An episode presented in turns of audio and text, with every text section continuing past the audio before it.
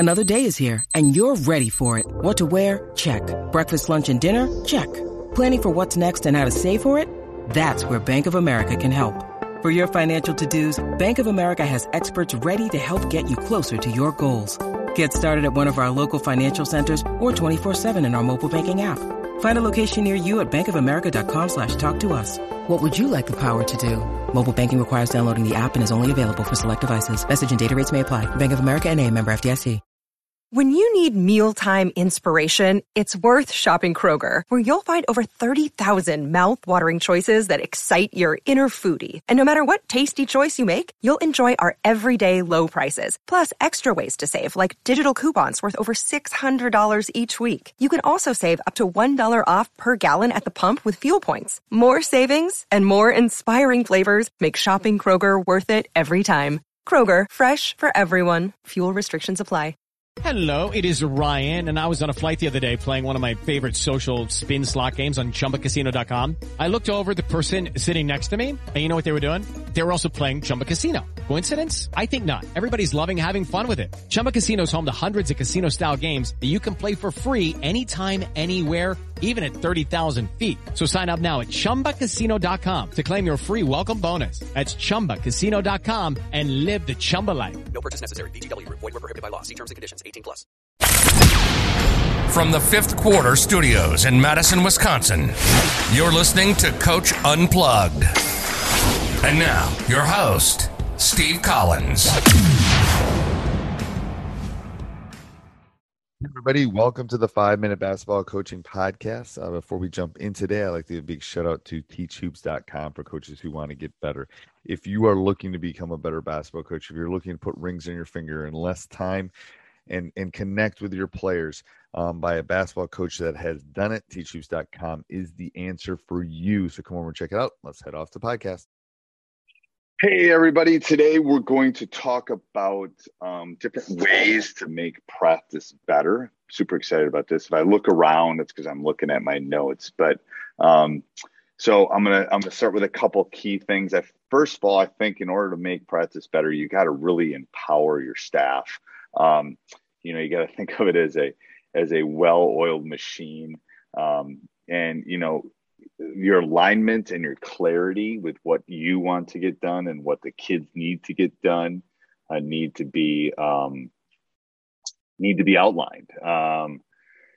If we tend to break our staff up into small pieces, giving coaches specific players so they can build that relationship. So I think empowering your assistant coaches, and something that I probably didn't do early in my career, I think is really important. The next thing is when you provide, you have to think about disrupting, how you disrupt the session and how you grow, and it's you want the growth as in the players, but you want an explicit focus on things that you're going to do in practice, a clear vocabulary, a clear quote unquote Bible.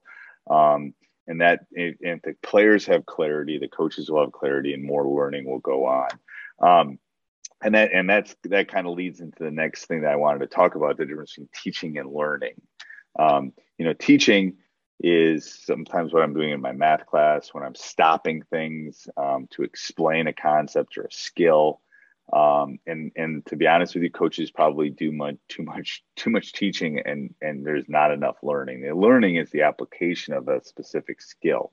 How does the player learn that specific skill? Is it small-sided games? Is it sending home a scout? Is it watching something at huddle? Focus on reinforcing specific things. And then I think as a coach, and this is something I'm going to really be working on, is how do you judge success, in practice? How is a success defined? Is it outcome? Is it, a specific time? Is it a specific mastery of a skill? I think those are things, where we try to keep things competitive so that we can kind of keep track of that clarity. But I think that's something you really want to look at. You do want, and again, this is something I'm going to really focus on, you really want to build a Lucky Land Casino asking people, what's the weirdest place you've gotten lucky? Lucky? In line at the deli, I guess? Aha, in my dentist's office. More than once, actually. Do I have to say? Yes, you do. In the car before my kids' PTA meeting. Really? Yes. Excuse me, what's the weirdest place you've gotten lucky? I never win and tell. Well, there you have it. You can get lucky anywhere, playing at LuckyLandSlots.com. Play for free right now. Are you feeling lucky? No purchase necessary. Void where prohibited by law. 18 plus. Terms and conditions apply. See website for details. A community of clarity and attentiveness. That when things are being done or they're working on it, and we try to do that by trying to keep practice moving. You know, you can do that both physically and mentally to build a culture of attentiveness. You know, how you want them to interact with you. You know, when you ask questions, you're not asking yes and no questions. You're asking ones in which, you know, how can they be attentive and ready to go. And I call on the players all the time. I have them repeat the drill. So they're being attentive and learning, just like in a classroom. You want them to be focused and not thinking about their geometry quiz and tomorrow or something, even though that's important. And you have to think about practice as both being physically and mentally challenging. And I have found that it's not that you can't do both, and you should do both in them. But, you know, the mental part should really be high when the learning is happening, when they're learning a skill, acquiring a new skill. I think that's when you really want to focus on the mental part. And it's hard when especially when you're a high school coach, they've been mentally challenged all day, hopefully. And then correcting and critiquing are two different things, just like teaching and learning are. Critiquing is telling what they did wrong, giving them the opportunity to, without giving the opportunity to do anything better. Correcting is telling them what they did wrong and giving them a chance to correct it. So critiquing is what you hear coaches, you did this wrong, but they don't have a chance to correct it. You want to do more correcting versus critiquing. It's just, that's, as coaches, that's what we want to do. So the best way that I have found to critique my own coaching, actually correct my own coaching. Hopefully I'm not critiquing it, but to correct it is to video myself, to kind of see what I'm doing, record the audio. How am I interacting with the players? How am I giving them opportunities to interact with their teammates? Inviting other people in. I did this, you know, I call them self-scouts. Give yourself the ability to have a self-scout. Those are so important.